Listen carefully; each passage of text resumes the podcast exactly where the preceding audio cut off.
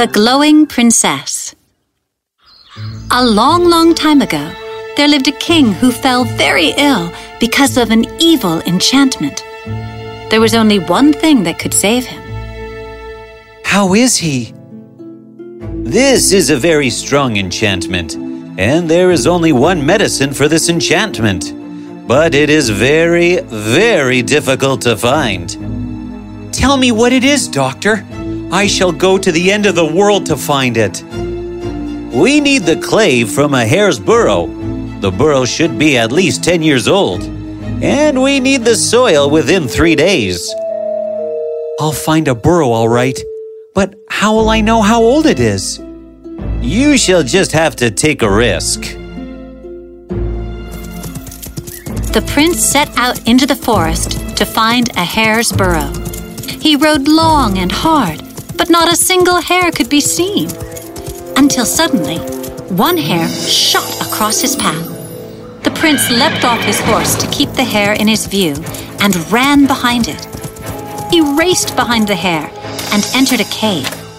A cave that belonged to an evil giant. The giant saw the prince. Now, who do we have here? A prince, is it? How dare you enter my cave? I need the soil from a hare's burrow. Please, let me get that. My father's life depends on it. I shall come back and you can punish me all you want. But for now, please let me chase the hare. Am I a fool to let you go? You are going nowhere. Ah! Let me go! Let me go, please! For two days and two nights, the prince stayed in the box. He tried his best to get out, but he couldn't. He was sick with worry about his dear father. On the second night, the box was suddenly opened. The prince winced at a strange light, and he saw a maiden, the most glowing lady there ever could have been in all the wide world.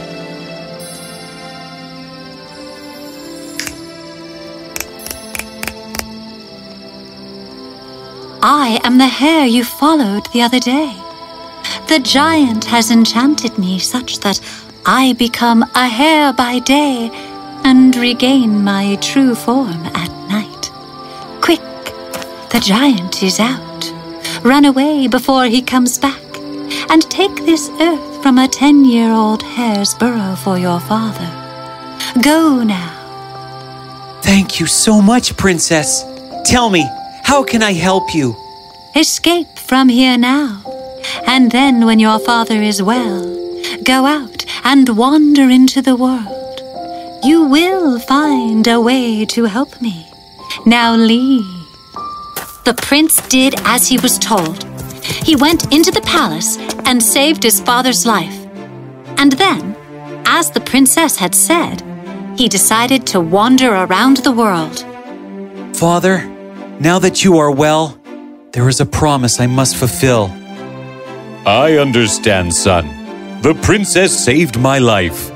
I permit you to do whatever you must to help her. I must wander out into the world. But I shall not do it as a prince. I think I shall do it as an ordinary youth and see what trade I can learn. Very well. All the best, son. And do come back soon. So, the prince left the palace as an ordinary youth. He wandered far when one night he met a fisherman at an inn. Hey, young man. Haven't seen you around before. New here? Yes, I am looking for some trade to learn. Then, why don't you come with me? I could use help from strong hands like yours. Care to become a fisherman? Yes, I don't see why not. So the prince went with the fisherman and learnt the trade of fishing. The prince worked so hard that the fisherman was pleased. When the time came for the prince to move on, the fisherman gave him a net. This net was given to me by a wizard. No fish in the world is strong enough to break it. Take this with you. Thank you so much. And so the prince moved on. When he was hungry, he fished. When he needed money, he sold fish, and thus he continued wandering, till eventually he reached a new kingdom, the palace of which shone with a thousand bright lights at night. He asked a passerby about it. My man, I am new here. Please tell me, why is the palace decorated thus? Is there a special occasion tonight? Oh, the palace is decorated like this every night. The king, as a proud father, celebrates the beauty of our princess. And the king challenges all to tell him of a lady who glows more than his own daughter. Nobody has ever come with news of a maiden more gorgeous than our princess. But why such emphasis only on beauty? It is just the pride of a father. Our princess is very well acquainted with all sorts of sports and arts. But she does secretly wish that someone would find a woman who glows more than her so that her father would end this celebration. She finds it most embarrassing. Maybe I can help the princess. So, the prince went to the king's court. Your Highness, I know of a maiden as glowing as the sun itself. You, an ordinary fisherman, know of a maiden as glowing as the sun? Yes, Very well, I give you a week. Let her come to the court here. Your Highness, I do not agree to having a lady prove her beauty. If I bring her here for the benefit of your princess, promise me that you shall receive her as an honored royal guest. I give you my word. But mind you, if you fail to bring her here, you shall be punished. I agree. So, the prince went back to the forest in his kingdom and found his way to the giant's cave. But try as he might, he could not find an entrance to it, for it was flooded all around, and it was impossible to get through it. The prince decided to dive into the water when he heard a call. Prince, wait! Who are you? I am the princess's godmother. I know you are the prince who she had told me about. How did you recognize me in the garb of a fisherman? She told me that you have smiling eyes. Where is she? After she let you out, the giant got so angry at her that he locked her up in the same box he had imprisoned you in. And when she is a hare, she cannot come out of the cave, for he creates such a flood around it. So she must keep to the box. The water inside is guarded by a huge, savage fish. I know how to get into the cave from the burrow she had made as a hare, but we cannot come out the same way. Do not worry. Just go inside the cave and lie in the same box as her. The box is wooden, so it will float. I am a strong swimmer. I shall be able to pull you out. But what about the fish?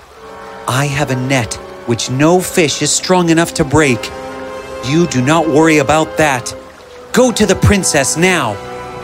So, the old woman went inside the cave through the burrow and got into the wooden box with the princess. The prince cast a net in the flood, and the fish was caught in it. The prince swam into the cave and pulled the box out. Soon they were out of the forest. Oh, Prince, you saved me. Thank you. There is a favor I must ask of you. Yes? The prince told the princess and her godmother all about the king and his daughter. I would have never asked you to accompany me there, but I hear that the princess herself is tired of the king bragging about her beauty, and wishes that someone more gorgeous would come to the kingdom so that her misery would end once and for all. I understand. And of course, I shall accompany you.